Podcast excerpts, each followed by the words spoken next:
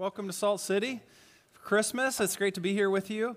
Uh, one of the passions that I have as a Bible teacher, and specifically when it comes to kind of familiar Christmas texts, but just the Bible in general, is to correct kind of, kind of erroneous assumptions that we've all made about the Bible growing up. And so I think one of the readings of the Bible that has really hurt a lot of people's faith is to basically open up the Old Testament and start reading through it, and you're looking for heroes in the Old Testament.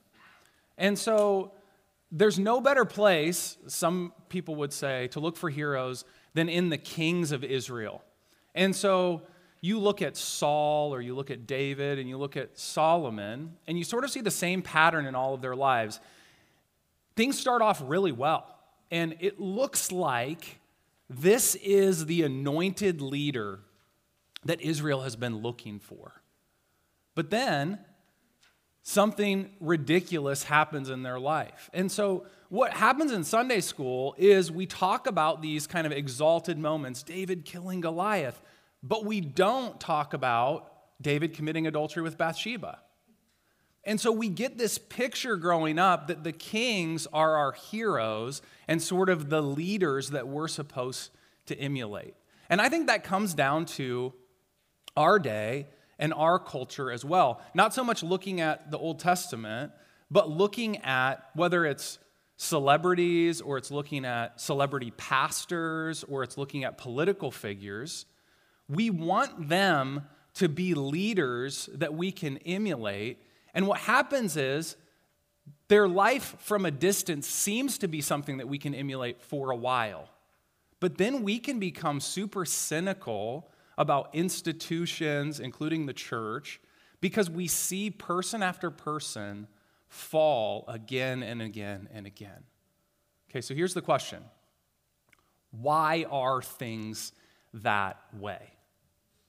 Why, whether it's biblical heroes or modern day cultural heroes, why does everyone seem to be failing us? And we're going to see in the text that it's in the darkness that the glory of Jesus shines. Every leader and every human institution is meant to fail you because Jesus is the anointed leader who will not fail us. He's the one that we're looking for. He's the one that we're longing for. And so we're going to see three reasons for this in Isaiah chapter 11. The first one is his personal integrity. Jesus will not fail us because of his personal integrity. Look with me at Isaiah chapter 11, verses 1 through 2.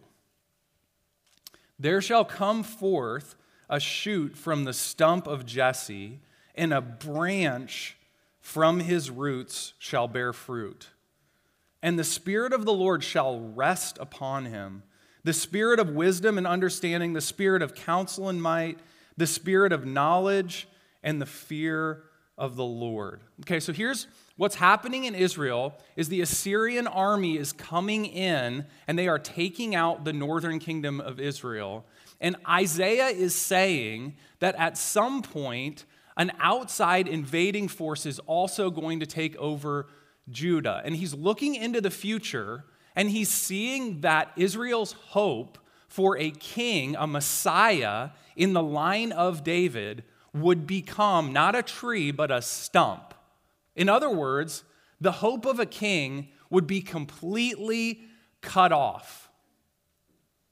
And so Israel would sort of metaphorically be standing around this stump, and they would be looking at the stump and they would be saying, We thought that from the lineage of David, there was going to be an anointed leader who would not fail us. Now, Israel always got tricked into thinking that it was going to be the tallest king or the smartest king, the best looking king who would be their next leader. But this is what Isaiah prophesies. He says, What's going to happen is a shoot is going to start growing out of the stump. Now, I don't know about you, but if I saw a shoot growing out of a stump in my yard, I would not conclude the oak tree is going to grow back. My hopes are not dashed. I would think, big deal, get out the weed whacker, cut the shoot off. It kind of looks dumb. And he's saying, don't be surprised when your king comes in a form that you would not expect. He's saying, look, this is going to be a baby born in a manger.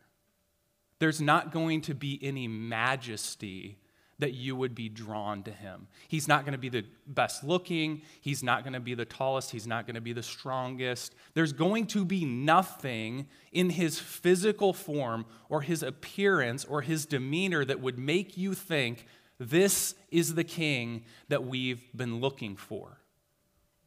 So, how would they know that he was the king that they were looking for? It's because the Spirit of the Lord would rest on him. Okay, so here's what we saw in the Old Testament the Spirit of the Lord would rush on the kings. Solomon, for example, has this huge dose of the Spirit of the Lord where he is filled with all of this wisdom. But then it seems like the Spirit of the Lord sort of departs from him and he goes his own way and ends up sort of shipwrecking his own life. And so there's this pattern where the kings are filled with the Spirit but then at some point, because of their own sinful choices, the Spirit of the Lord leaves them. He says, Not so with this anointed leader. The Spirit of the Lord will rest on him. From top to bottom, he will be filled with personal integrity every single day of his life. Jesus' closest followers said about him that no deceit was found in his mouth. In other words, in all of their time hanging out with Jesus during his earthly life, they said, He never said anything wrong. And here's what Isaiah says will mark the Spirit of the Lord resting on the person we now call Jesus. He said, it will be a spirit of wisdom and understanding, a spirit of counsel and might, a spirit of knowledge and the fear of the Lord. So, what we see is that this person, Jesus, will be a person of integrity, a, a full person. See, we, we tend to be lopsided people. It's like our strengths also have a shadow side. So, in other words, if we're a person of counsel or understanding. In other words, we're very level headed, we might lack courage. So, what Isaiah is saying is that Jesus will be a person both of counsel, that is, he'll be level headed, he won't sort of fly off the handle, he'll make decisions in a very measured and orderly way, but he'll also be a person of might. He'll be bold, he'll be courageous. Then it says, that he'll also be a person of knowledge and the fear of the Lord. Now, I don't know about you, but I get a little bit afraid sometimes when somebody has a lot of knowledge because it seems like knowledge tends to make us feel proud and make us feel like we have all the answers and we don't need anybody else. But it says that Jesus would carry his knowledge in such a way that it also be tethered to the fear of the Lord which means knowledge wouldn't sort of run wild, but it would be held accountable under the authority of God. So, what we see in this text is that Jesus will be known to us by his perfectly integrated personal integrity. He will be the leader, he is the leader who will not fail us because what you see is what you get. There's no hidden sin, there's no hidden motive, there's no hidden agenda. He is exactly what he appears to be. Now, there's kind of this amazing sermon that I read quite a while ago, but I, I revisit every once in a while because it's shaped my perspective uh, theologically about Jesus quite a bit. It's a sermon by a guy named Jonathan Edwards who um, lived a long time ago, but the, the sermon is called The Admirable Conjunction of Diverse Excellencies in Jesus Christ. Okay? And, and anyway, here's three of the main points that Edwards makes in this sermon about Jesus. He says, number one, there is a conjunction of such excellencies in Christ as, in our manner of conceiving, are very diverse from one another. The second thing he says is, there is in him a conjunction of such really diverse excellencies as otherwise would have seemed to us utterly incompatible in the same subject. And then the third thing he says is, such diverse excellencies are exercised in him toward men that otherwise would have seemed impossible to be exercised toward the same object. So here's what Edwards is saying. saying this is the amazing thing about Jesus is in him are such diverse excellencies, he says. I would call those character qualities or marks of his integrity that don't seem like they could possibly exist in the same person. So Edwards wasn't teaching on this text, but I think he could have made those exact same three points from this text. He's saying it doesn't make sense that someone be a person of wisdom and understanding. It doesn't make sense that a person would be a person of counsel and might. It doesn't make sense that somebody would be a person of knowledge and the fear of the Lord. And the proof that Jesus is the divine Son of God and the leader that we're looking for is that these excellencies exist in the same person. And the last point he makes is that the excellencies perfectly correspond with the need that we have for such a leader. Isn't that true? Think about the leaders. Maybe it's over the past year. Maybe it's over the past several years. Maybe you got caught up in, in politics. Maybe you really looked to a certain spiritual leader in your past who failed you, what did you want from them? And my guess is that if you read this passage, you were looking for something that was here. And what does that show? Human institutions are not meant to meet our deepest needs. They are meant to create cravings for Jesus. Could it be that if you traced that longing deep enough into your soul, that you would find that only Jesus could meet your desires because of his perfect personal integrity. So, secondly, what we see from the passage is that from his integrity, because he's this person of integrity who is who he says he is, and the Spirit of the Lord rests on him, we see, secondly, his righteous judgment. We're not just looking for a leader who is in themselves perfect. We're looking for a leader who rightly responds to the brokenness of the world. Look with me at verses 3 through 5. And his delight shall be in the fear of the Lord. He shall not judge by what his eyes see, or decides disputes by what his ears hear. But with righteousness he shall judge the poor, and decide with equity for the meek of the earth. And he shall strike the earth with the rod of his mouth, and with the breath of his lips he shall kill the wicked. Righteousness shall be the belt of his waist, and faithfulness the belt of his loins. Okay, so first thing it says, his delight shall be in the fear of the Lord. So fear here means respect and admiration.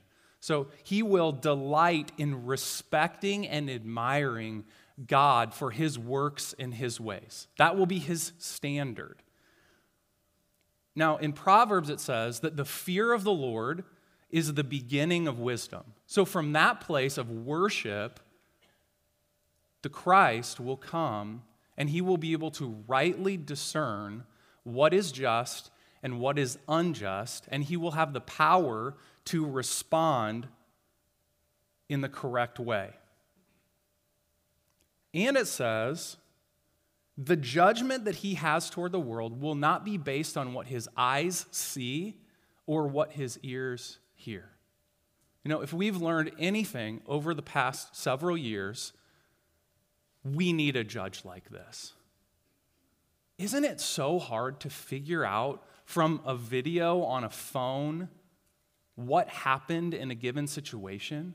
And one group of people will react so strongly right away, and another group will react to the exact same video in a completely different way. Why? Because we're all judging based on what our eyes see and our ears hear. And what we're longing for is a judge who can not just look at the evidence, but a judge who can look straight into the hearts of people. Jesus was able to stand in a room of people and he was literally able to hear the thoughts and intentions and motives of their heart in a way that they might not have been able to discern. Jesus knows everyone's intention this morning, even for being here. He sees it all.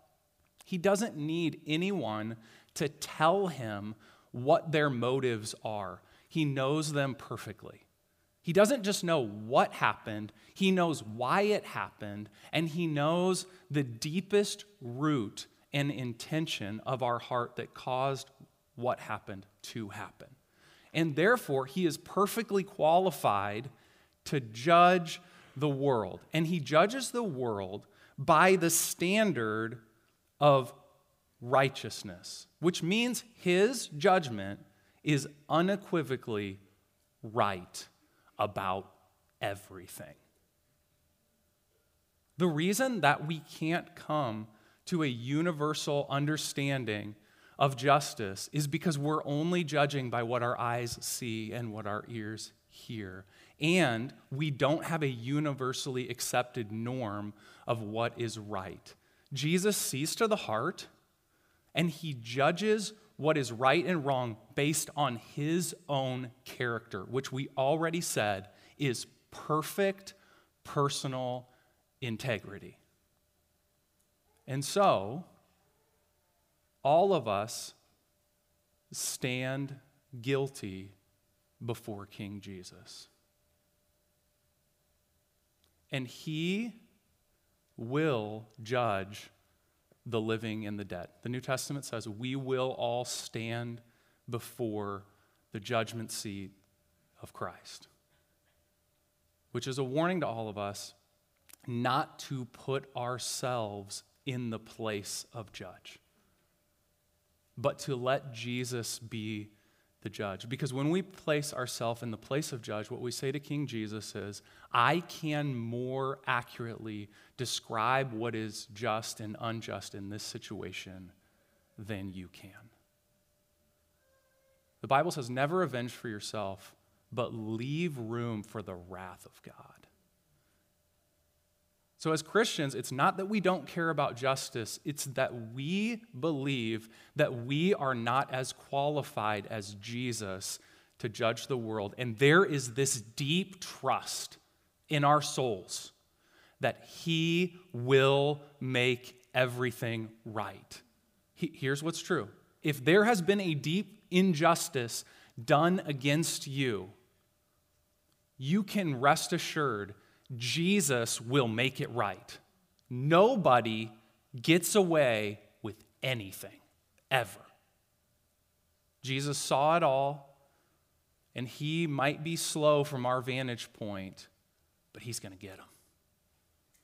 And so it's not as Christians that we just sit back and we're just like, okay, turn the other cheek. We love other people. It's not that. It's that this deep conviction that Jesus is going to make everything right allows us to turn the other cheek because we know that in the end they won't get away with that. So we trust him. Now, there's kind of this interesting saying, you know, I love the prophets because what they do is they argue with you and then they give you a beautiful illustration of what they're talking about. And, and I had to kind of do some research on what this meant. He says, okay, so, so Jesus is this person of perfect righteousness. He's a person of equity. He's going to make everything right. He's going to decide for the poor, judge for the poor, and have equity for the meek. And then he says, Righteousness shall be the belt of his waist, and faithfulness the belt of his loins. Okay, what in the world does that mean? Okay, so in this culture, men wore like big, long, flowing robes. And so it's really hard to work in a big, long, flowing robe. So, like if you went to the marketplace to shop or something like that, you might just let the robe kind of hang and flow. But if you had to go out and do some yard work, you had to put a belt on. And, the reason for that is you, you sort of like gathered this robe all together, and maybe you do like one of those ties on the side or something like that. But you essentially had to get the robe out of your way. And so I think there was even a strap. I'm not going to use my hands too much in this because I just don't want to point in certain places and things. But, but essentially, you're gathering the robe up all around you, including your loins, and you're like, you know, pulling everything together so that you can get to work. So I was thinking about this. The modern day equivalent to this would be like Carhartt industrial work pants. Okay? So, like, you see these construction worker guys, if they're going to work, you never see these guys wearing like dockers, right? They're wearing Carhartt industrial, like, like heavy duty work pants. And, and so this text is saying that Jesus puts on righteousness and faithfulness like you would put on a belt or like you would put on work pants. In other words, it holds everything else together, allowing him to get out and get the work done. So Jesus never does anything without considering that righteousness and faithfulness are the basis on which he's going to do it. It is so fundamental to who he is to do what is right. And this text says this particularly applies to the poor, the weak, and the marginalized. Listen, the political left did not make this up. This is in the Bible. Okay? This is not like conservative or liberal politics. This is the Bible. I'm not getting this from any news channel. I'm getting this from this scripture right here. Look, look what this says. But with righteousness, he shall judge the poor and decide with equity for the meek of the earth. In other words, Jesus understands that there is systemic injustice in our world and that people are treated unfairly because of their rung in society, that people are taken advantage of because of the color of their skin or because of their economic situation. And he's saying nobody politically is going to be able to figure this out, but I'll take care of it. I'm going to make this right. So Jesus will judge the world with equity, with fairness, and with righteousness. And we see this in part in his earthly ministry standing up for the poor and the marginalized, caring for people that are caught in sin, that are sort of left on the outside, and sort of ignoring or pushing aside, rebuking those who have power, those who are in control, those who are using their position for their own prideful advantage. But that's just the beginning of what Jesus is going to do. His first coming was about offering us the chance to repent and coming into his kingdom. His second coming is about making everything right as it is meant to be. So, the last thing we see from Jesus that proves to us that he's the anointed leader who will not fail us is his guaranteed promise. In other words, our future hope. Listen to this. It's an amazing passage Isaiah 11, 6 through 10. The wolf shall dwell with the lamb, and the leopard shall lie down with the young goat, and the calf and the lion and the fattened calf together, and a little child shall lead them. The cow and the bear shall graze. Their young shall lie down together, and the lion shall eat straw like the ox. The nursing child shall play over the hole of the cobra, and the weaned child shall put his hand on the adder's den. They shall not hurry, or they shall not hurt or destroy in all my holy mountain, for the earth shall be full of the knowledge of the Lord as the waters cover the sea. In that day, the root of Jesse, who shall stand as a signal for the peoples, of him shall the nations inquire, and his resting place shall be glorious. Okay, so you've got this picture of these ferocious animals and these farm animals hanging out together. There's no danger from a lion or a cobra or an adder. There's no danger from animals that are now dangerous to us. So he says, when you get to the new heavens and the new earth, you are going to look out your window and you are going to see a small child walking a lion in the neighborhood. That is going to be a normal occurrence. Amazing. Now, how is that possible? What is fundamentally going to change about our world so it becomes a place where there no longer needs to be any helicopter parents because there's no danger anymore? Why? And Isaiah says what's going to fund- fundamentally change is that the earth shall be full of the knowledge of the Lord as the waters cover the sea. You notice he doesn't say, as the waters cover the earth, as the waters cover the sea. The waters completely cover the sea. Right? It's, it's obvious. So the waters cover the sea. The, so the earth is going to be full of the knowledge of the Lord. So here's what's fundamentally going to change all of the animals are going to fully know God's intent and will for them.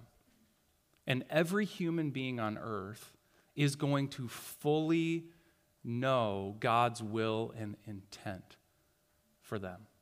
Which means what Isaiah is saying is the reason that the world is so broken, if you take it all back to its primary source and cause, it's that we have, as people on the earth, rejected the knowledge of the Lord. We've said, I can do this on my own. I don't need you, God. I don't need your input on how I should live my life. I don't need your input on what I should look at. I don't need your input on what I should worship. So, what darkens our own soul is that we choose to worship the creature rather than the creator. And the result of that, of our fall into sin, is that the entire world has become a broken and fallen place. Even lions and snakes do what they were not intended to do. They seek to kill people. They've turned against us because they are cursed. They have lost the knowledge of the Lord. Here's what the Apostle Paul says about himself and all of us. He says, For now, we see in a mirror dimly, but then face to face. Now I know in part then I shall know fully, even as I have been fully known. So he said, Jesus can look into our hearts and see the thoughts and intentions of our heart. He knows us more fully than we know ourselves. And one day, we will know him that fully. So, even the best worship service, the best church service, the best time you've ever had reading your Bible, and you feel like, I know God, I have a relationship with God. That is seeing in a mirror, in a glass, darkly. It's so partial, it's so incomplete that you can barely even call that knowledge. There will come a time when we will see Jesus clearly. Here's how Isaiah puts this it says that in that day, the root of Jesse, that's Jesus, will stand as a signal for the peoples a signal. It basically means a banner. In, our own cultural vernacular, this is like his name is going to be in bright, shining lights. You're not going to see it in a mirror dimly, you're going to see him clearly. There's going to be no need for sun in heaven because the glory of Jesus is going to fill the place with light. Jesus will become absolutely, completely unmissable, whether you're a lion, a snake, or a person. So every person will be full of the knowledge of the glory of God. And as a result of seeing the knowledge of the glory of God, we'll all fall exactly into place where we were meant to be. The world will be exactly as it was supposed to be. But here's the most surprising thing about all look what it says that this is going to be like. It says, Of him shall the nations inquire, and his resting place shall be glorious. So, what we have here is people from every tongue, tribe, and nation filled with the knowledge of the glory of the Lord, and what it will feel like is everlasting soul rest. Notice it doesn't say, and his work will be glorious, and his effort will be glorious. It says, and his rest will be amazing. Isn't that what you want? See, there's this rumor going around that if you get close enough to God, that essentially what you're going to find out is that He's this harsh, demanding, angry guy who's just going to put a whole bunch of burdens on you. And here's what Isaiah is saying if you climb the mountain of God's holiness, what you'll be surprised by is that when you summit the mountain, it is flat on the top, and it is a place of grace. It's a resting place.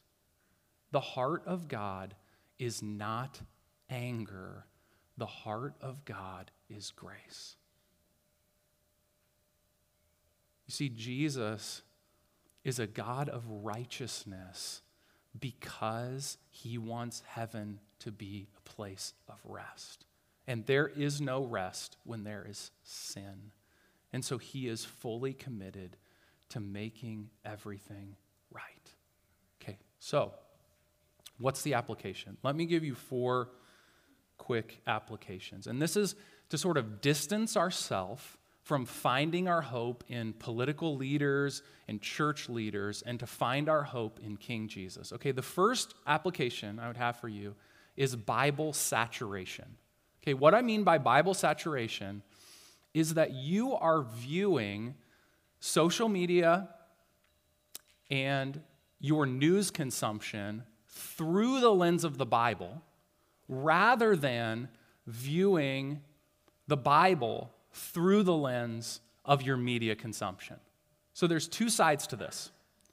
If you're really going to have Jesus as your king, you have to put down your phone and you have to pick up the Bible. So there's a negative and there's a positive. But here's my thought for most of you most of you, for this to become realized in your life, probably need to get a flip phone for like a year. I mean, just, just to be completely honest, you have to be radical about this because your mind is so driven by sort of the cultural agenda that to get the Bible and this, to breathe the cool air of the grace of Jesus and his kingship in your life is like so far from you because you've been discipling yourself with media for so long that in order this to be realized, it's going to take a radical step. That's not legalism. Okay? What that is, is wisdom. It's just going to take that. And I would encourage you to take steps toward saturating your soul in the Bible. Join me. Read the whole New Testament in the month of January. All right, next one authentic friendship. Okay? Here's what I mean by authentic friendship you need friends who disagree with you. You need friends that have different political opinions than you do. You need friends that are transparent with you and honest with you. You need friends that you can open up to and be completely real with. How does that connect to this message? Because our culture has such a strong pull on us toward worshiping celebrities, toward kind of exalting figures in our society and leaning too heavily on other people for who we are, that we need friends who will be like, no, that's just not true. And we have so many blind spots, and we're so easily deceived that we need not Facebook friends or Instagram likes, we need real friends who are sitting across the table from confessing sin to. So, authentic friendship. The third thing is serious involvement. Okay, posting on social media does not count as serious involvement. Okay, here's what I mean by this. Some of you are resonating with what I was saying about Jesus making everything right. Being a person who cares about the poor and the marginalized, he cares about justice, he's going to make everything right. And you think, can I like capture that clip and put it on my Instagram page? And I'm saying that doesn't count as being involved. You didn't do anything. Okay, what I mean by serious involvement is that you put aside sort of this digital fakeness and you go serve. You do something. And that's important because here's what you're going to find if you actually get involved and you start doing something. You will have this deep and serious conviction that the world is so broken that you cannot fix it. It will create desperation for Jesus and it will chip away your self righteousness.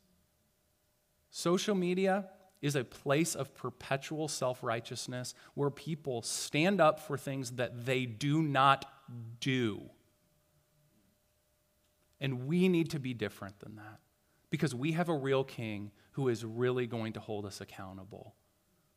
And we will stand before the judgment seat of Jesus, not for what we post, but for what we do. Last thing purposeful worship. Okay. We need to be people that don't just consume Bible and aren't just saturated by the truth of the Bible, but who follow the beams of the sun back to the sun itself. Which means I think that we are a culture who is craving silence and solitude and worship of Jesus. He, here's what I want to encourage all of us to do. In fact, I dare you to do it. Right? Take 30 minutes just set aside 30 minutes over the next several weeks. 30 minutes. I'm not asking for a lot. And uh, come, like, write one Bible verse that's encouraged you on a note card. And just sit in silence for 30 minutes. And just say, Speak, your servant hears, to Jesus. Let him meet you there. And then, when you're done with the 30 minutes, Flip on your favorite worship song and sing it to Him. Worship Him. See, what we're looking for in this celebrity craze obsessed culture is we're looking for someone to worship. But everyone is disappointing us because, as St. Augustine said a couple thousand years ago, your heart will not be at rest until you find your rest in God. So let's come to him this Christmas. Let's pray. Jesus, thank you for um, being the leader who will not fail us. Thank you that um, we don't have to hold back. We don't have to be careful. We don't have to wonder when your fall is going to come or when you're going to mess up or when you're going to stop being uh, who you say you are. We don't have to uh, worry about you flying off the handle or flipping a switch. Uh, but we can trust that you are the same yesterday, today, and forever. That um, your integrity is perfect, that you are righteous, and that we can trust your promise. And so I ask that that would begin to, in a practical way, work its way out into each of our lives, where we turn away from sort of the normal cultural way of doing things and we turn to find our rest in you, Jesus. Pray this all in, in your name. Amen.